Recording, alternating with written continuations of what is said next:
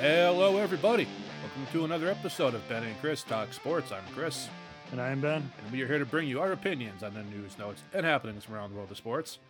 Episode 135, coming at you from a, a very, very warm, undisclosed location somewhere in the Northeast. Fun episode for you today. Got a multitude of, of sports. We're really living up to our Ben and Chris Talk Sports moniker today. We have NHL to start off the show, believe it or not. Uh, some NFL, an NFL top 10, kind of what we do this time of year in between the whole training camp and, and draft. And it's kind of that, that lull, that downtime. But I found a fun list Ben and I are going to go over and, and kind of give our opinions on. So that'll be, that should be good. Uh, well, that's not bad promotion. That will be good Will be good. will be good. Um, and then we have some Major League Baseball news, not just the idiocy of Rob Manfred, because that that is could be a weekly segment on its own, and it was for quite a while last year. uh, but it is uh, we have our picks to this point for the American League and National League MVPs. Uh, I know it's only about two months into the season, but it's always fun, to, you know, give your your opinions to this point, and um, we'll see how it plays out at the end of the year. But first, as stated, the NHL, the Stanley Cup Finals start tonight. We are recording Monday, so if you're hearing this on Wednesday, we're not off on our days. Um, NHL is really your territory. What can you tell us about this finals, Ben? Uh, not a whole lot because I haven't been following. I'm sorry.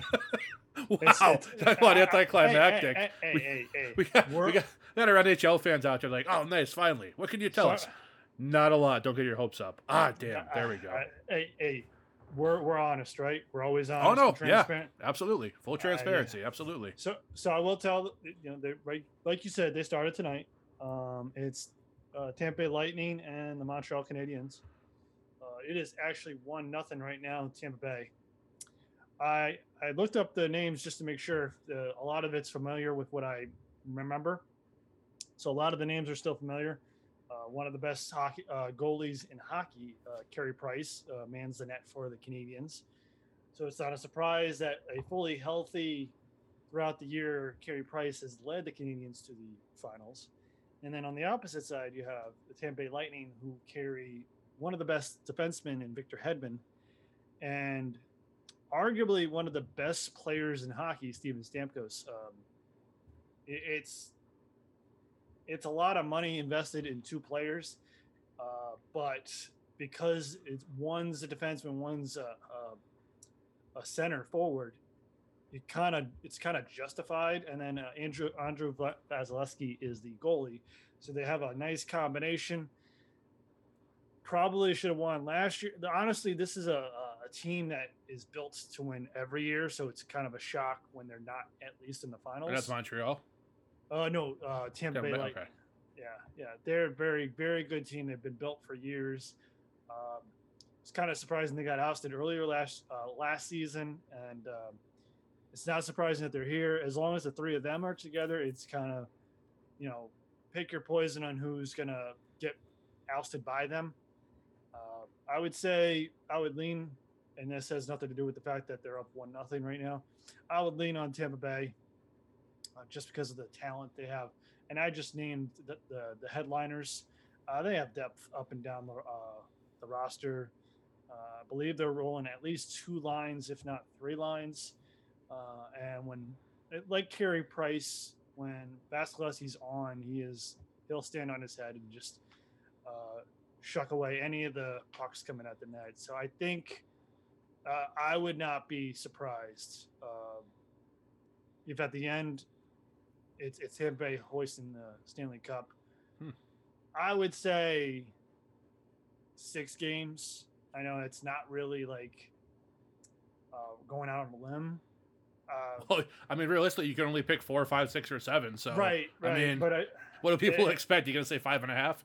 well, right, and and then the bold move would just say uh, Tampa Bay is going to sweep. But let's be realistic; they are traveling to Canada. Uh, Canada gave an exemption for this uh, for the finals. I was going to ask that how they how they work in that because I know there was a, a big question when the playoffs started and before the playoffs started as to how if it was a Canadian American team how they were going to do that. So they did get the exemption. So they will be playing in Canada for. Uh, uh, I, had, I just had it up. Um, sorry, I, I closed it out because I didn't think I needed it. So, games one, two, five, and seven are in Tampa Bay. Uh, uh, three, four, and six will be in um, Montreal. So, And are there fans allowed in NHL arenas at this uh, point? yes, I believe so. Although Cool. that's the question mark because Canada is a different story. Yeah. Uh, Tampa Bay plays in Florida, so you know Florida's been open. Is Right. one of the st- states that's been open for the longest. Canada, because they had to get an exemption, I don't know how much they're going to be allowed in, and Montreal Canadian fans can get rowdy. Uh, I've heard games where the Bruins are facing the Canadiens, and it, it's pretty rowdy up there. That could make a difference if you don't get that that you know support from the the home crowd. And for Tampa Bay, I mean, Florida has trouble rooting for a team that's in the finals. I, I give you the Florida Marlins. I give you the Tampa Bay Rays. So pick your poison on whether or not you're going to get a response from the Florida fans because they turned out for the Miami Heat, right. but that was LeBron James, Chris Bosh, and Dwyane Wade Miami Heat. It's a different story. When That you was, the, that was the front runner heat. yeah. Yeah. So I don't know what kind of support Tampa Bay's going to get, but I'm, I'm predicting that it would be Tampa Bay in six. Well, hopefully in, in Montreal, uh, their fans are allowed as well. So whoever whoever it does win, hopefully they win at home and their fans are allowed to be there and celebrate with them, especially after the past year and a half or so and all this craziness that craziness that's gone on. That would be definitely be nice. Um, yeah. So I mean, we'll you know we haven't had a lot of NHL talk. We we tried earlier in the year, and and Ben is far more versed in that than I am. Like. If you're versed in NHL at all, you're more versed in it than I am. Uh, but you know, we tried, and there's even he said there wasn't a whole lot of news going on. So we will give you updates. Um, I assume, unless it ends in, in in four, I would assume it'll still be going on at this point next week. So we will definitely keep you updated. And if it ends, we'll let you know who won. So And we'll have uh, odds. The odds are we should have uh, the NBA Finals starting before next week's episode. cool. Well, more to talk Uh, about. Nice. Right, right now we have. Uh, last time I checked, it was the Phoenix Suns three-one up on the Clippers, uh, which would be an upset. Um, Devontae Booker and Chris Paul are, are very good. You know, uh, Devontae Booker's uh, rising star in, in the NBA, but they're going toe to toe with Paul George and uh, Kawhi Leonard. So that would be an upset. And then the Hawks are facing the Bucks, and I think it's two one or two two. Uh, I would say Giannis and the Bucks should be in there, but hey, you never know. I don't know. I feel like Giannis has been probably the best player in the league for a few years now. It'd be Right. you know, I, I'm.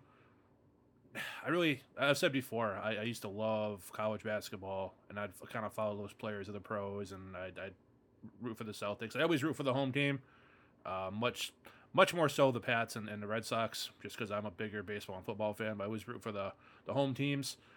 Uh, so I'm not trying to act like a Bucks fan here, but um, you know, Giannis is, the, I feel, the best player in the league for the last couple seasons. It would be nice to see him in the championship and win a championship. So personally, I'll be pulling for that, um, just because I think if you're the best, prove it by getting a ring. So Well, I mean, Chris, if there's a season to do it, um, no LeBron James, no Anthony Davis, uh, which is basically the biggest roadblock. And the, as as I pointed out, what was it last year? How the 76ers are the worst run franchise. I, I, I stand by my point because they still are unable to get out of their way with the uber amount of talent they have.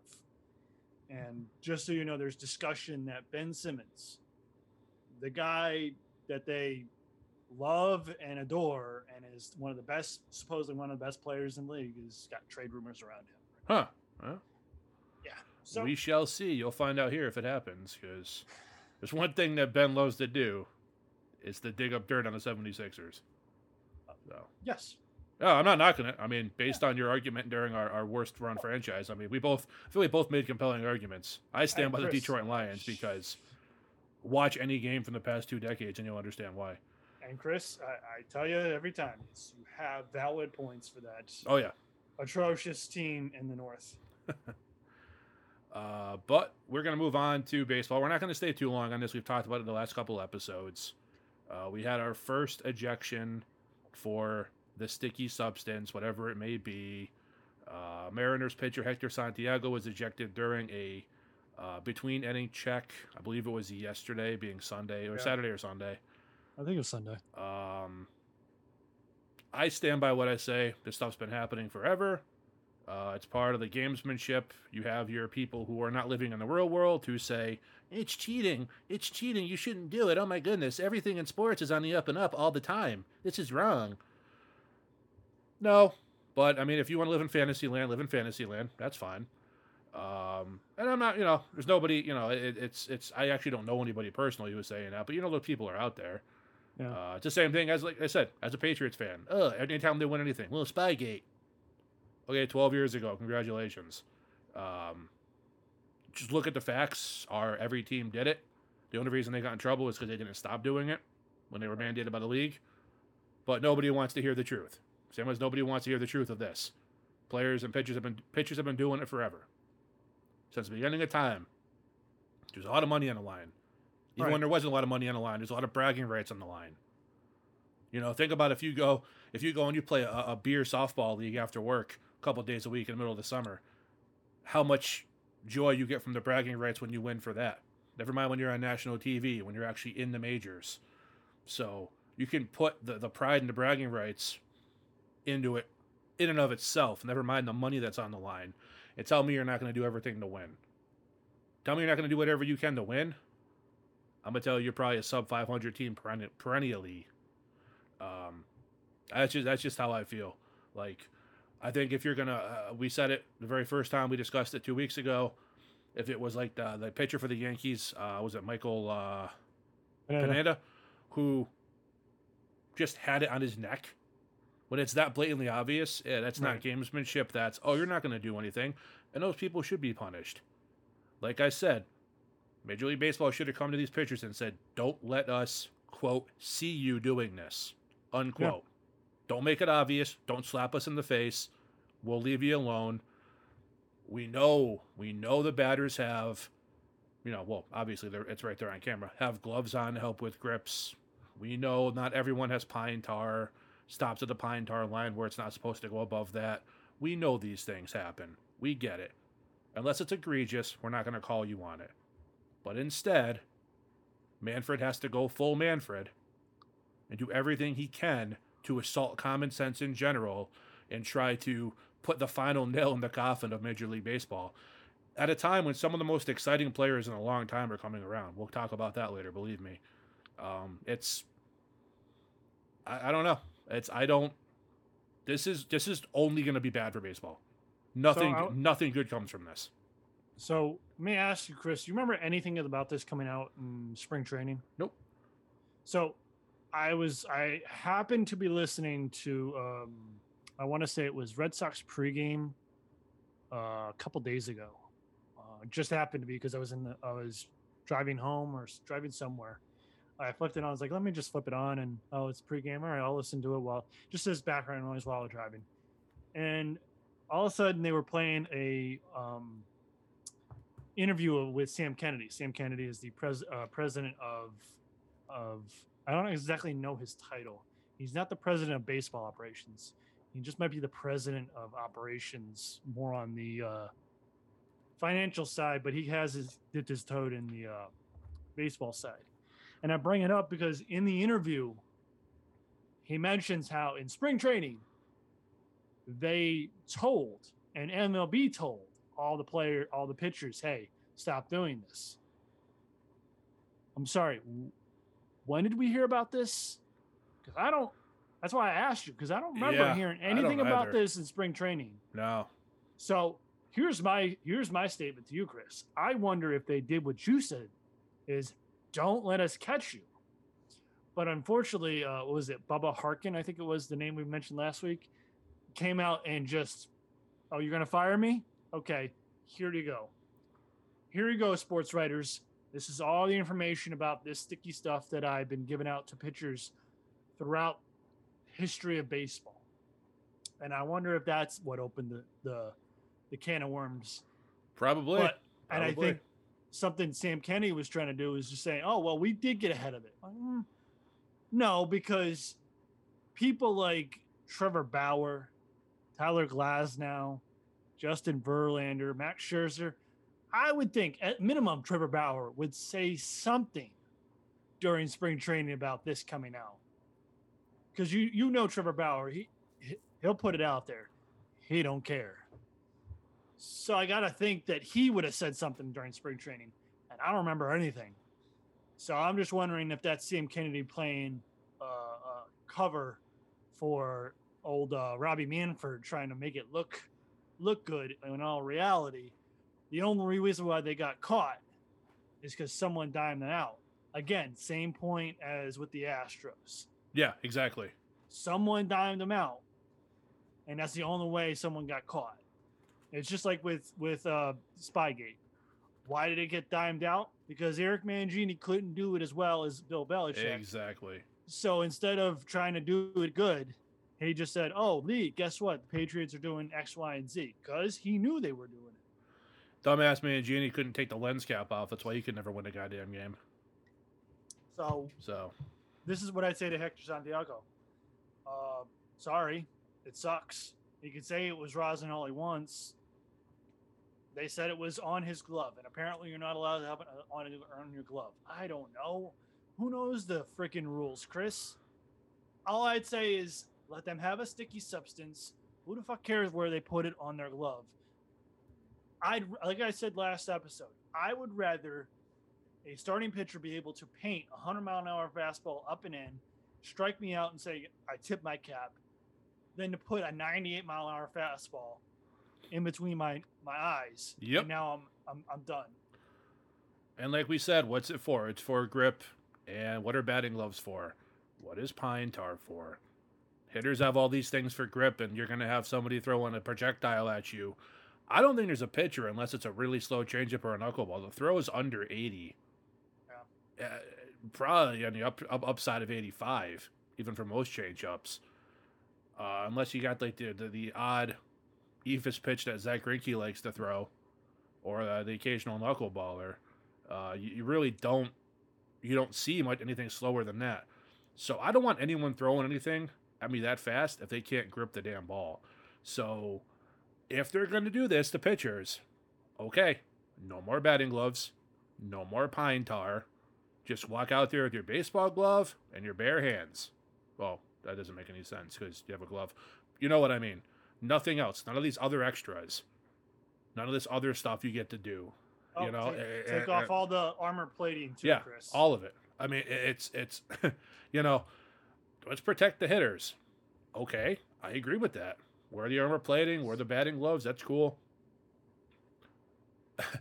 Who you know, it's like the thing they could do the most to make sure that the pitches aren't going out of control, that these batters are safe, is to make sure the pitchers have control of the ball.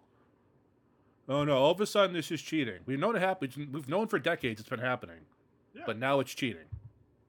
Okay, I mean, look, like I said, I'm gonna say it again. I'm gonna, I'm gonna die on this hill. You want to live in fantasy land and act like all these super competitive people aren't doing every single thing they can to win. Right. Go ahead and live in that fantasy world. That's fine.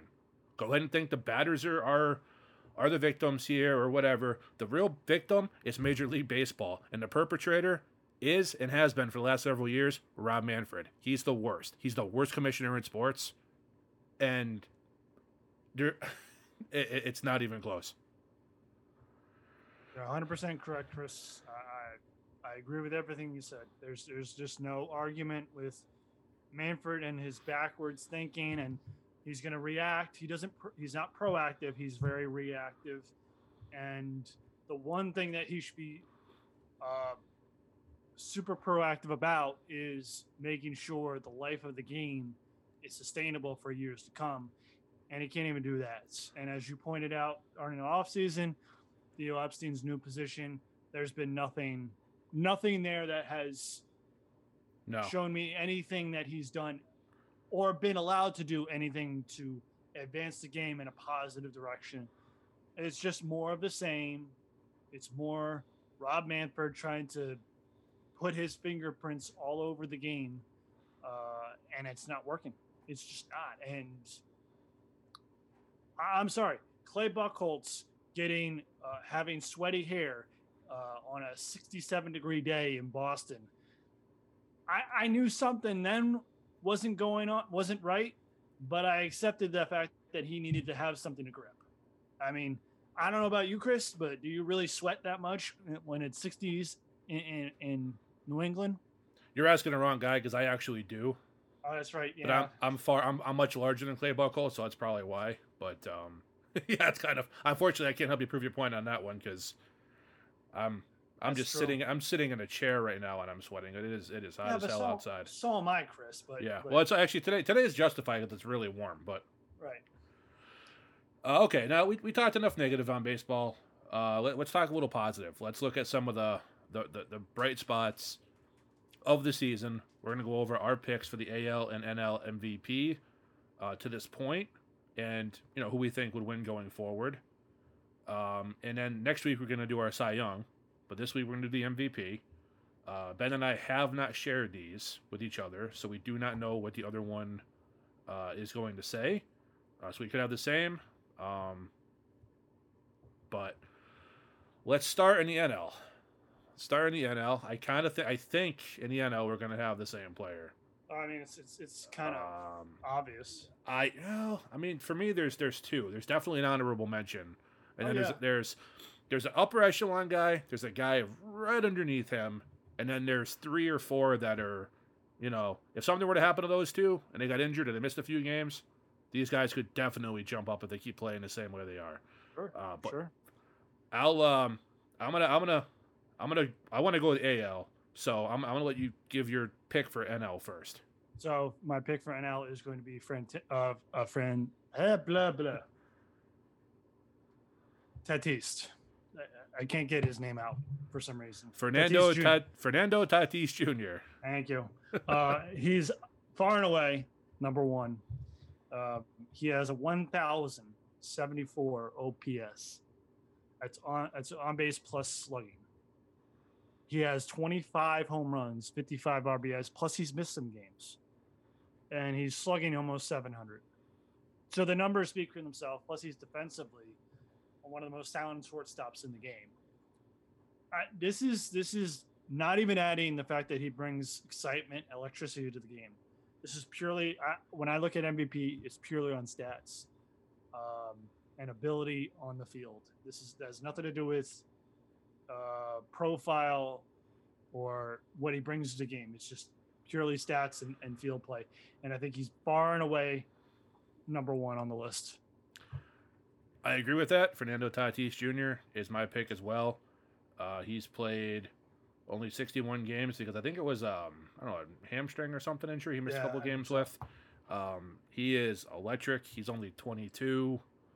Uh, he is going to win, I believe, injury aside, um, win many MVP awards in his day. This kid is. Uh, he's the he's the real deal. I mean, like I said, five tool player, can hit for average, power, scores runs. Um, he- I I agree with you why it's all on the field and stats. However, I think part of on the field is how your team around you reacts. Also, that can make you valuable. Uh, it's a little bit of a different context, but a guy like Jason Varitek was not really valuable at the plate, but what he could bring to the team as far as knowledge and and and leadership uh, made him far more valuable. Uh, Tatis Jr. is talent wise everything you could ask for, um, and also he just there's a spark in that team when he's in that lineup. Like he's he he electrifies an entire team, so that that adds to it for me too because that makes him more valuable. And, and I Uh, think um, if if I were to if it was neck and neck, like you're looking at Mookie Betts, my uh, Mike Trout, you know their epic years, if it's going to break down to it, then that's where the tiebreakers come in. Effect on the team, winning uh, atmosphere. That's where you get the tiebreakers from. But as far as like uh, the barometer of, of how to establish who's the front runner, who's second, who's third, I look at the stats and then the on defensive. Sure. So, and then unfortunately for some players, on the field as far as defensively is a factor for me. And if you strictly are DH, uh, you need to do a lot. Yeah. You need to you need to have David Ortiz esque numbers, And even he didn't win. and he didn't win because he because again it was held against him, and in my personal opinion, it was justified to be held against him. But you need to do so far above what the average or above average player would do to get considered for uh, MVP in the AL. Yeah, and um, I mean Tatis, uh, we've been singing his praises since I mean last year when he had Yeah. all those conflicts with other opposing managers for the unwritten rules and all that nonsense. His kid's electric, and he he is undoubtedly one of the faces of the game. Um, honorable honorable mention for me, Ronald Acuna Jr. I, I, that's my Um, number two as well. He, I mean, he is very. If it wasn't for the fact that Tatis Jr. had similar stats with ten fewer games, this Yeah. would be much much closer. And there's a couple other guys, you know, Castellanos, Max Muncy, who are having very nice years. Um, Schwarber. it's- I have Schwarber as a Schwarber uh, also. Um, it's just it's it's Acuna Jr. and Tatis Jr. Yeah. I just feel right now, I mean, 22 and 23 years old. These guys are the future of the National League. Well, they're the president of the National League, actually. Um, not that those other guys aren't. Not that they're not going to have great careers or years. I just feel only one person can win. So there's going to be a lot of talent that had great years that, can't win it. Um, so no disrespect to any of those players, but Tatis Jr. and and you know if if Acuna catches up or surpasses him stat wise, he absolutely could be a thorn in his side of going after his first MVP award. it could really come down to do the um, Braves make the playoffs or win the division, and do the Padres make Sure. the playoffs and win the division? Like that could come down to it because their WAR could be. And I, I, I mean, be very clear about this. I do not use WAR as a measuring stick.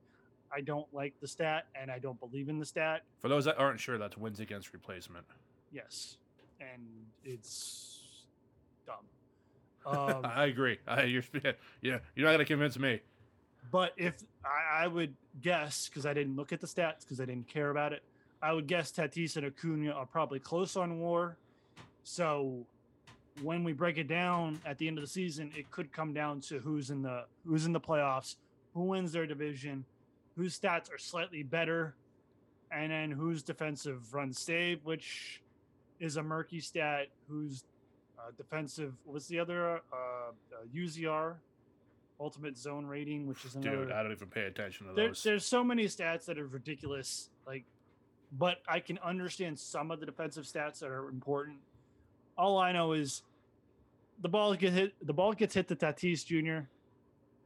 It's gonna get sucked up and, and, and pitched to first base. That's that's all I know. The kid, the kid is good, and Acuna's not not a uh, uh, not a bad outfielder himself. The problem is, is he's an outfielder. Where's the where's the attention going to be? Shortstop, infield. So he might get slighted a little bit, but like you said, if Acuna surpasses him stat wise, there's a, every bit of the chance that he could just smash in numbers and blow right by Tatis. Plus, if Tatis gets injured again, that will help Acuna. All right, on to the American League. Uh, for me, this is there's definitely somebody who uh, could creep in at number two. Okay. Um, for me, it's it's very obvious who the AL MVP front runner is. Uh, I I don't I don't understand any other argument. Um, not to say there isn't one to be made. Not saying I you know, oh I'm just right. That's it. Obviously, this is the point of this is for discussion. For me, it's got to be Shohei Ohtani. I mean, the guy's up there at just about every stat category. He has 52 runs, 25 homers, 59 RBIs, 11 steals. He's hitting 277. It's not really what you want your MVP to hit. But when you add to the fact, those numbers alone could be respectable in the race. When you add to the fact he wants to play in the field, and by the way, he's also a pitcher who has three wins, 82 strikeouts, and 59 in the third innings, a 2.58 ERA, and a 1.18 hmm. whip. There has not been a player like this guy in my lifetime. I don't remember ever seeing one. When this kid came in, it was, oh, he's going to end up just being a hitter. They're not going to let him pitch. And he's insisting, I want to be a two way player. He's pitched and then gone out in the field and played because he just loves playing the game. This is exceptional. I don't care if it's only one season like this, two seasons like this. Appreciate this. We don't see it anymore. This is incredible. Who knows if he can stay healthy? Who knows if he can sustain this? But Shohei Ohtani is the most dynamic player we've seen in a very, very, very long time. There's other players who are great pitchers. There's other players who are phenomenal hitters and fielders. To have the complete package rolled up into one is something to appreciate because I've never seen it before, and you may never see it again. So I agree with everything you said. But, being, but, but but you know who I'm going to pick? probably Vladimir Guerrero Jr. he's my honorable mention. Yes. Uh, so I have I have him because his stats are slightly better, higher. Uh, he hits for a much better average, um, and I think he has an effect on uh, the team. At this point, it's not showing in the um, wins and loss columns, but they are fighting to try to make the playoffs. Whereas the the Angels are far back, and you know Shohei can have a great season. Unfortunately, it might not be for too much because just like Mike Trout has great seasons, Yeah. and it doesn't turn out to be anything, and he still wins MVP. So I- respect everything Shohei is doing. Um, I just put Vlad ahead by just a smidge, but Oh. it's not much. yeah. And and these two, a a DL stint for one of them, or a slump for one of them, whether it's you know Shohei on the mound or in the bat, or Vladimir on, in the in the bat, could give the other one the edge. I do have two hon- honorable mentions, Chris. Olson with the Athletics, Okay. 20 home runs, 53 RBIs, almost a thousand OPS. And then a little hometown cooking, Mr. Rafael Devers. Ah, yep, yep. He's got 19 home runs, 64 RBIs. He's getting close to a thousand OPS. And so to give people a barometer, what the OPS av- league average in 2019, uh, because they really couldn't. That's the that's the most recent one I have for information, is 758. It's league average. So he's hitting about 200 over 200 above league average. But that's why he's honorable mentions because the two guys above him are both hitting over a thousand OPS. Yep. yeah. So he gets an honorable mention, but he's got some work to do. Uh, but I think, I think Devers is turning into what the Red Sox expected him to be, as far as a, a pseudo replacement for David Ortiz, as far as like an a player. Uh, and Olson is is just doing what he does. He he hits, he rakes, plays solid defense. He's going to have a productive season. He's going to be the one of the best hitters on the Oakland Athletics. Unfortunately, it's not going to produce a whole much because Oakland is average team. With Kind of in the same boat Ohtani's in out there in uh Yup. in LA. Yeah. So, um, I don't know who else you got for honorable mentions, Chris. Uh, I just had Fern- uh, not Fernando Tatis Jr. I had um Vladimir Guerrero Jr. as well. Uh, I, I he's look if if he if he stays on the same trajectory and he gets to the end of the year, he and Ohtani both, and he would end up winning it. Look, I know I said cut and dry Ohtani would win it in my opinion because the pitching and the hitting, Yeah. uh, and he wants the field. But look, if it ends up with Vladimir Guerrero Jr. winning it, I certainly wouldn't go. That's preposterous. He's hitting well over 300.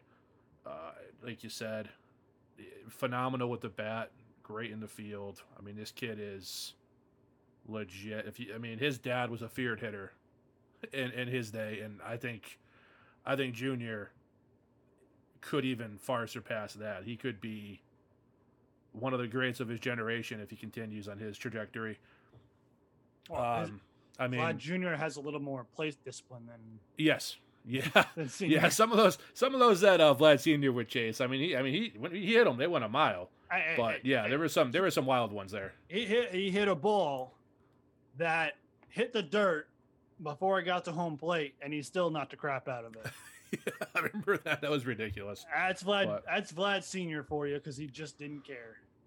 And I think, I, unfortunately for Vlad Senior, you could kind of tell by his build and his body type that when he got to a certain age, it wasn't necessarily time wasn't going to be kind to him. He was kind of a longer, lankier guy.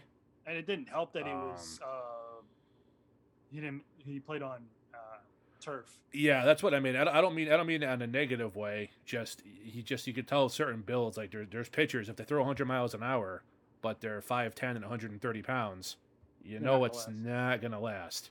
You kind of tell by Vlad Senior's frame that you know as he got older he was gonna run in. He was gonna really slow down. He was gonna have some injury issues. Vlad Jr. doesn't have that same frame. He's got a frame that's more uh, conducive to having a long career. Oh no, oh, he's built absolutely. I'm just saying he's not doesn't have that kind of lankiness to him. Even No. though even though Vlad Senior had a lot of mass, it was like lanky mass. It's hard to explain. Uh, he kind of moved a little awkwardly at times. Yeah. You don't see that with Vlad Jr. I know he's a lot younger now than his dad was when he retired, but Yeah. and again, it's not a knock on, on on Senior. That's just an observation going towards the uh, you know the point that Junior could have a, a, very successful and lengthy career. And before we move on to our last subject, I just want to say, looking at the stats to try to pick who we thought our winner would be, it really, really warmed my heart as a fan of just old school. Old school. It sounds ridiculous. Just the basic stats. Is this guy a good player? What's he, what's his average? How many RBIs? Where's he hitting in the lineup? How many homers? Uh, how is he in the field? It warmed my heart to see over 10 players in the American League hitting over 300 still to this point. Yeah. The last couple of years, it's been a lot of guys like Joey Gallo. And I'm not trying to knock Joey Gallo. There's a place for him in the lineup. But the guy hits like 190 and hits 35 home runs. Everyone's like, oh, what a great hitter. No, what a powerful hitter. Not a great hitter. Great hitters are Vlad Jr. Great hitters are Fernando Tatis Jr. Guys like that. Devers, Olson, uh, Schwarber. Guys who are going to hit at or close to 300 and produce stats for the team. So that's just, it, it really, as somebody who loves that kind of baseball, just productive baseball, straightforward stats. I was so happy to see that.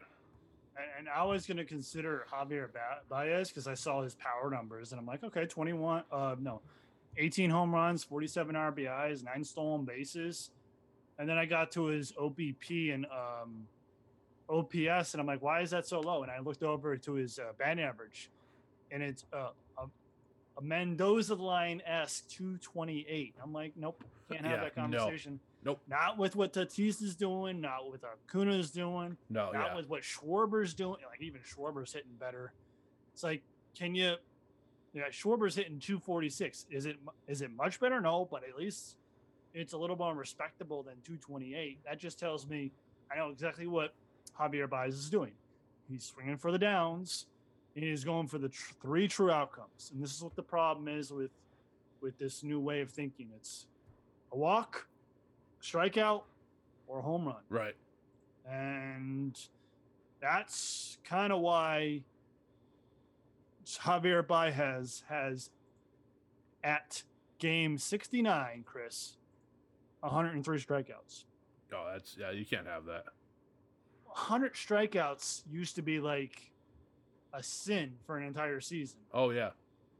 and I mean, Tatis Jr. will probably hit 100, but he's at he's at 72. He'll He's also hit hitting well- 277 though. Uh, I have him at 294. Oh, I'm sorry. Ohtani was hitting 277. Yeah, he Yeah. was hitting. Yeah, yeah, my Tatis mistake. Yeah, 294. So, yeah, he may be striking out, but he's effective right.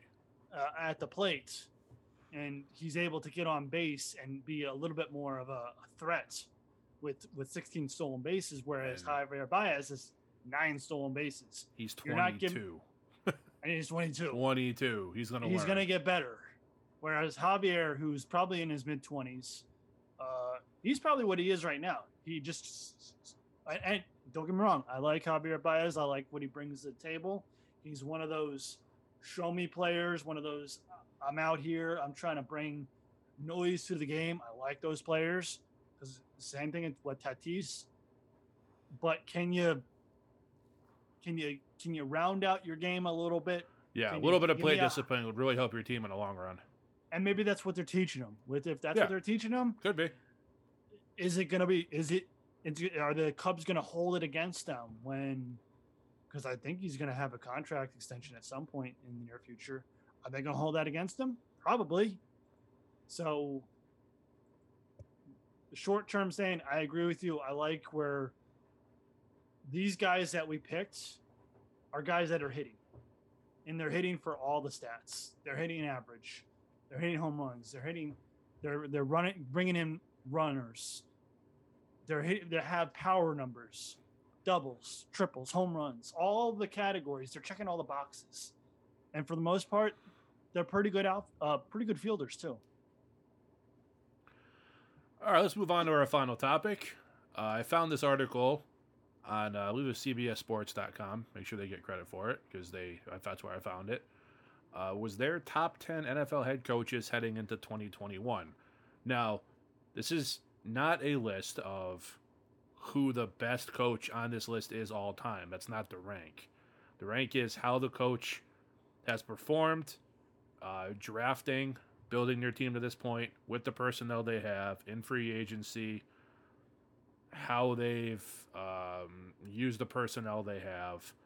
Uh, so it- all that's taken into account. So there's some names on here where you might go, "What? There's no way that coach is better than that coach." Maybe not all time, but over the last couple of year stretch, they've just built a better team. So with that said, Ben has not seen this. I told him about it, but I have not shown him anything. I have honorable mention, which is number 11, Kyle Shanahan of the 49ers. So they're saying. Kyle Shanahan, 11th best coach. I think that's about where he belongs. Um, you know, the up the the lower side of the first half or the the better side of the lowest side of the first half. Whatever. the top the top, you know, third percentile. I'm I'm good with that. Um, you know, he's had a lot of success and you know, he's put the right coordinators in in, in positions, and he's done well with what he has, and, and had a team last year that, despite a lot of injuries, was still able to compete. So I'm, I'm good with that. Uh, okay, we're going to start the actual top 10 now. 10. Mike Tomlin of the Pittsburgh Steelers. Okay. Uh, 9. Matt LaFleur of the Green Bay Packers. All right. I, I don't Well, success. uh, We're talking about success on the field and what they built. Yeah, some of these it's tough because I don't know if the Packers are any better or worse with LaFleur, but there's nothing really egregious on this list. There's some things you could kind of say, oh, well, I'll read the rest of it and then we'll we'll break it down. Okay, because I'm just thinking like it should be coach GM combo then. But proceed. Uh, number eight, Bruce Arians of the Tampa Bay Buccaneers. Number Yeah. seven, I think I think this guy needs to be a little bit higher on this list, and I don't know. Number seven, Pete Carroll of the Seattle Seahawks. Okay. Now we go on a run of Sean's. Number six, Sean McVay of the LA Rams. Number five, Sean McDermott of the Buffalo Bills. Number four, Sean Payton of the New Orleans Saints. Can you guess the top three? Well, Bill Bill has to be up there. Okay. Andy Reid's going to be up there. Okay. Uh, who's number three? Who am I forgetting about? Oh God damn! Not Doug Pederson. Nope. No, he wouldn't be up there. no. No. I was- God. Uh, Ro- Riverboat Ron. No. Sadly, and I think I think Rivera. Uh, it's only been one season with his current team. Yeah, I was it's gonna say tough. maybe. Yeah. Um, Guy, yeah, and, and it was guys like like the new the new Eagles uh, coach, the new you know. I mean, he hasn't done anything with the team yet, so how can you even rate that? So I mean, guys like that were were at the bottom of the list because they don't have anything to draw from. Number three, John Harbaugh of the Baltimore Ravens. Oh, I forgot. Number two, him. Bill Belichick of the New England Patriots, and number one, Andy Reid of the Kansas City Chiefs. Uh, as much as I would love to say Belichick's number one, it is really, really hard to argue with that offensive juggernaut that Andy Reid and the Chiefs have built because Andy Reid has a lot of say in who's drafted on that team. Uh, yeah, Mahomes, and, and I believe he was there when Kelce was drafted. I believe so. Uh, I mean, there's been a, there's a lot of star power around that team that Andy Reid is responsible for uh, drafting and helping to uh, move along and develop as a player. Uh, you know, uh, some good free agent pickups because people want to play for Andy Reid. Uh, not to mention, um, I mean, he wears a face shield like nobody's business. I mean, I got no problem with that. Um, and look, look, let's face it, Belichick's been really, really good at finding talent late in the draft, but those big money, marquee first couple round picks, especially the first round picks the last few years, haven't been great. Now, there's guys like Kyle Dugger who we got in the second round, hmm who I think is going to be a great player. Showed a lot of really good stuff last year. Uh, Michael Omawanu, the offensive lineman, I'm saying that name wrong. I know I am. Uh, Michael Wayne. Oh, Owenu. Owenu, okay, I was close. You Uh, he was what? He was a what? Third, fourth, Six. fifth, six, six? six. Oh, even later, think it was sixth six. round pick, and he's he looks phenomenal. from uh, Michigan. Okay, there you go. Uh, so I mean, certainly not a knock, but yeah, he hasn't had the absolute complete success in free agency that Andy Reid has had. Uh, and this isn't throughout history, like I've said. John Harbaugh, no problem with that with Baltimore. I mean, they were smart enough to realize when they brought a guy like Lamar Jackson in, they had to revamp the entire offense around him. They didn't try to stick him into the system they had with Joe Flacco because, as much of an athlete as Lamar Jackson is and as talented as he is, he would have flopped in the Flacco system. He would have done absolutely terrible. It was just a different offense. So being able to identify what your team needs to do, and and part of, like I said, part of the head coach is putting the right coordinators in place that you know can get the job done, and that's what these guys do. Whether you like any of them or not, um, you know they know how to do that. Sean Payton, people want to rip him for not winning more championships, but I mean, look, he's drafted well, especially on the offensive side. You know, Kamara, Michael Thomas. Um, you know, he's been some good defensive players too. Team's competitive. Uh, McDermott for the Bills. I, dude, that team was night and day from 2020 from 2019. Yeah. Like they were okay in 2019. They were good and they were like emerging. 2020, they looked like a like a powerhouse. Yeah. I mean, they, they're not on like a Kansas City level yet as of last year, but man, if they keep getting better, that that Diggs and Josh Allen combo, I mean, it, it's it's gonna be a really fun a fun ride watching watching that duo over the next couple of years. And I mean, I don't know. I, you got the, the bottom here. It's like Arians is a damn fine coach, but like it was one season. Well, What, two. what did he What did he do without Tom? That's my only thing. Is people want to punish Belichick and say, "Oh, you can't do it without Tom Brady." But then Arians gets Tom Brady, and all of a sudden he's there. If he was like top three, I'd have a bigger problem with it. But he's eighth. Right. So I mean, if you're going to start a franchise and you say, okay, uh, the multitude of Sean's isn't available, Pete Carroll is not there, Belichick, Harbaugh, Reid's not there, it's a pretty good. Uh, I think two of the guys I'd probably take would be Tomlin, Rivera, Yeah. uh, or Bruce Arians. So it was a three, not two.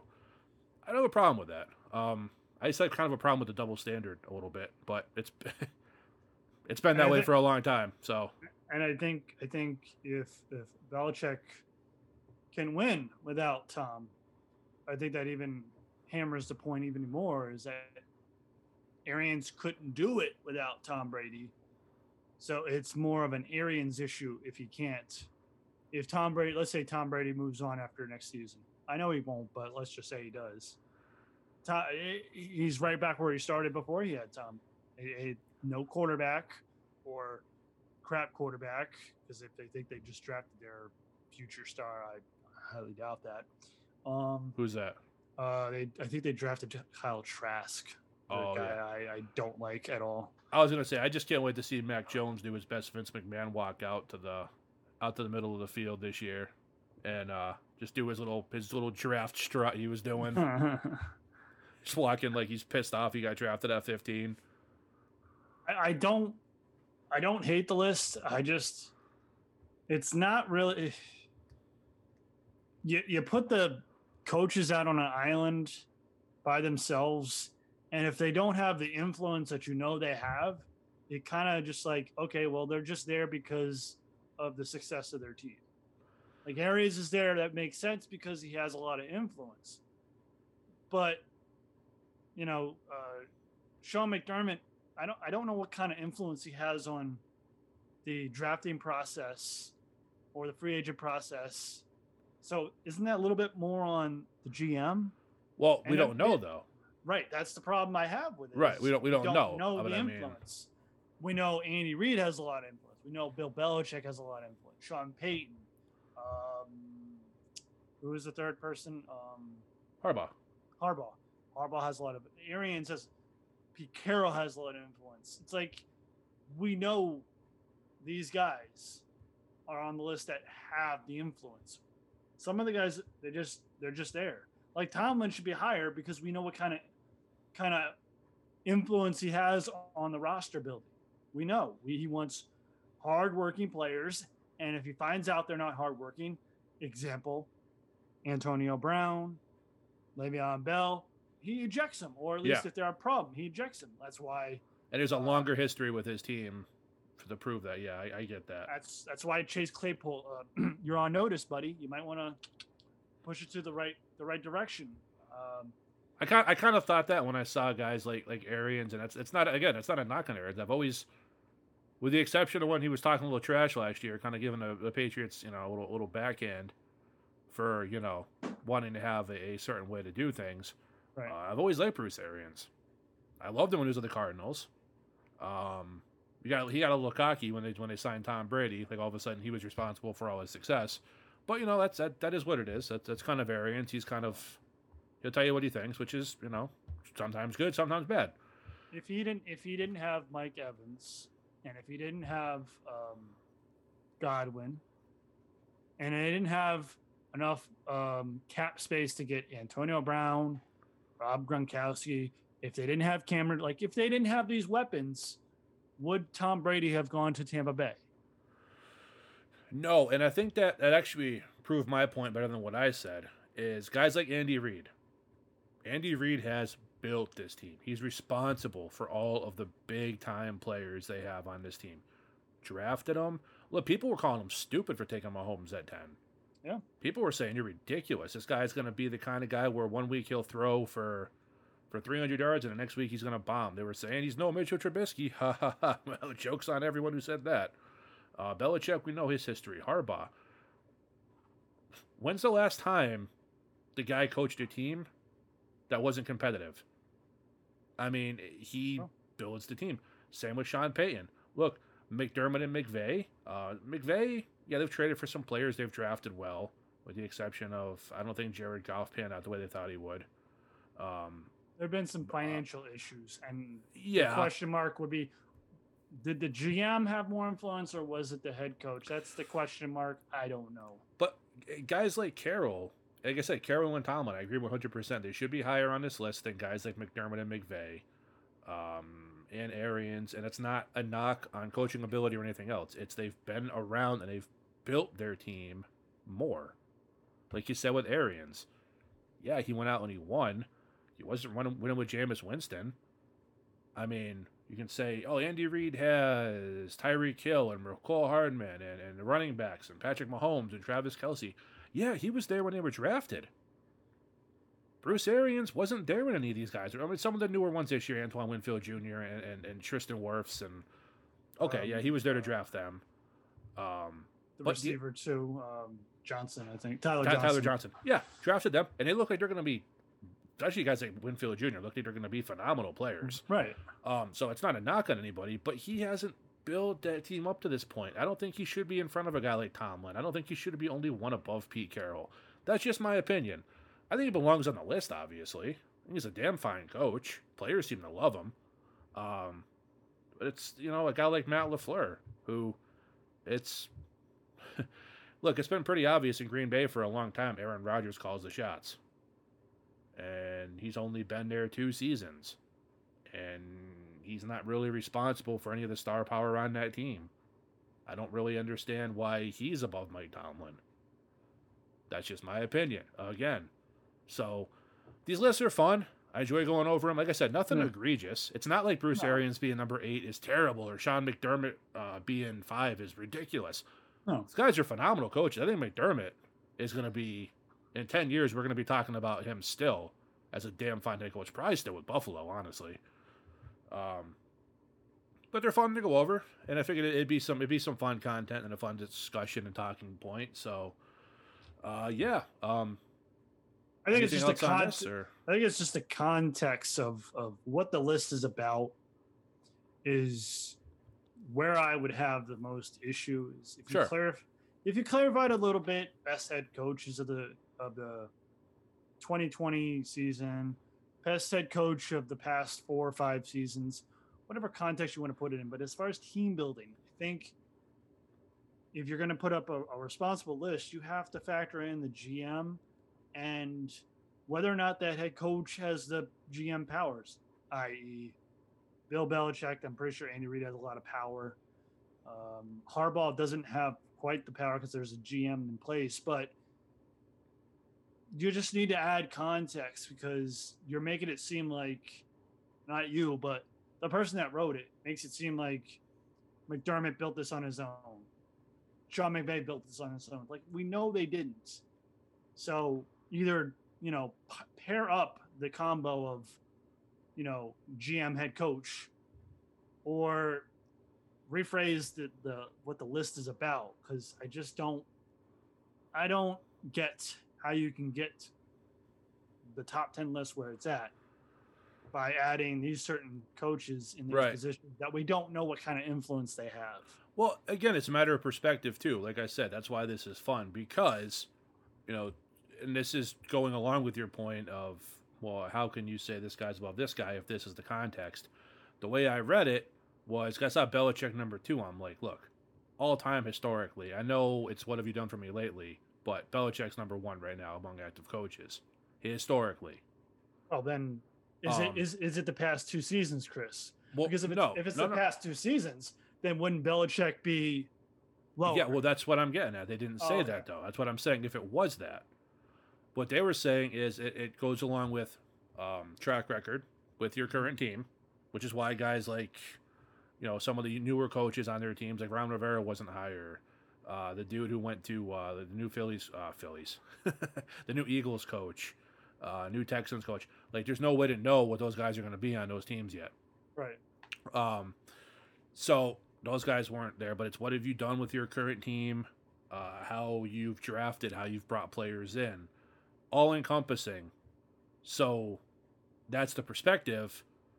Uh, but then we have things like I was just my argument I was making, where it's yeah. how is a guy with the history of Pete Carroll and Mike Tomlin, who yeah they've had their their hole in ones, their their first rounders, where it's like oh that was obvious, but then you know they had their their other one their their their they're not so obvious picks, the diamonds in the rough they had to dig for, and then they've had playoff success, and they've you know they've won a lot of games consistently. They've built their team, and you guys, you have guys like, you know, Arians and LaFleur, who not a knock, but they've only been with their current teams for two seasons. So how are they above somebody with an established pedigree when that's the criteria?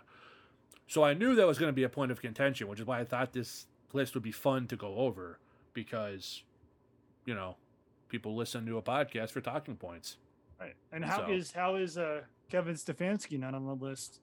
If, Yeah. if that's the barometer That's we live very by. true. Yeah. because then then because he's built a pretty good team in Cleveland, and and one could think that he is the reason why that they've developed over the past couple seasons and progressed in the direction that they want to go in. I, it's it's just like you said the the barometer of what the, the the list is is not really clear, and if it is clear, it's yeah what they've done with that team. Well, some coaches been with the team two years. Some, like Bill Belichick, have been with the team like 20 years. So really, how much is it? And, and I know we'll support the Patriots, live, live or die. How is that fair to a, a head coach that's been with the team for two years? That's all they've been able to establish is a two-year history. So I think clarifying context. If I were going to do a list, I, if I was going to do this kind of list, it would either be last year's success, top to bottom. What did they, what did they do for me? And then I would probably do a five year run, and that would be it. I, I'm not going to do this. What have you done with this team for the history you've been with the team? Because it, it Well- varies. Well, you've been doing that for about half an hour now, so. True. All right. Anything else? You good? I'm all set. All right. That's going to do it for episode 135. Thank you very much for listening. If you have any questions, comments for Ben and I on anything you heard on this episode, past episodes, or anything sports related in general, we'd love to hear from you. And where can they get in touch with us? Well, you can hit us up on Twitter at BCTS Pod, Facebook, Ben and Chris Talk Sports, or the website, bctspod.com. All right, and download still doing very good. We greatly appreciate the support. If you feel so inclined and you have not done so yet, please go to where you download your favorite podcast, leave a rating and a review, and tell a friend or two. I didn't mean for that to rhyme, but here we are. For Ben, I am Chris. Please stay safe, stay healthy, and we'll see you right back here next Wednesday. There you go.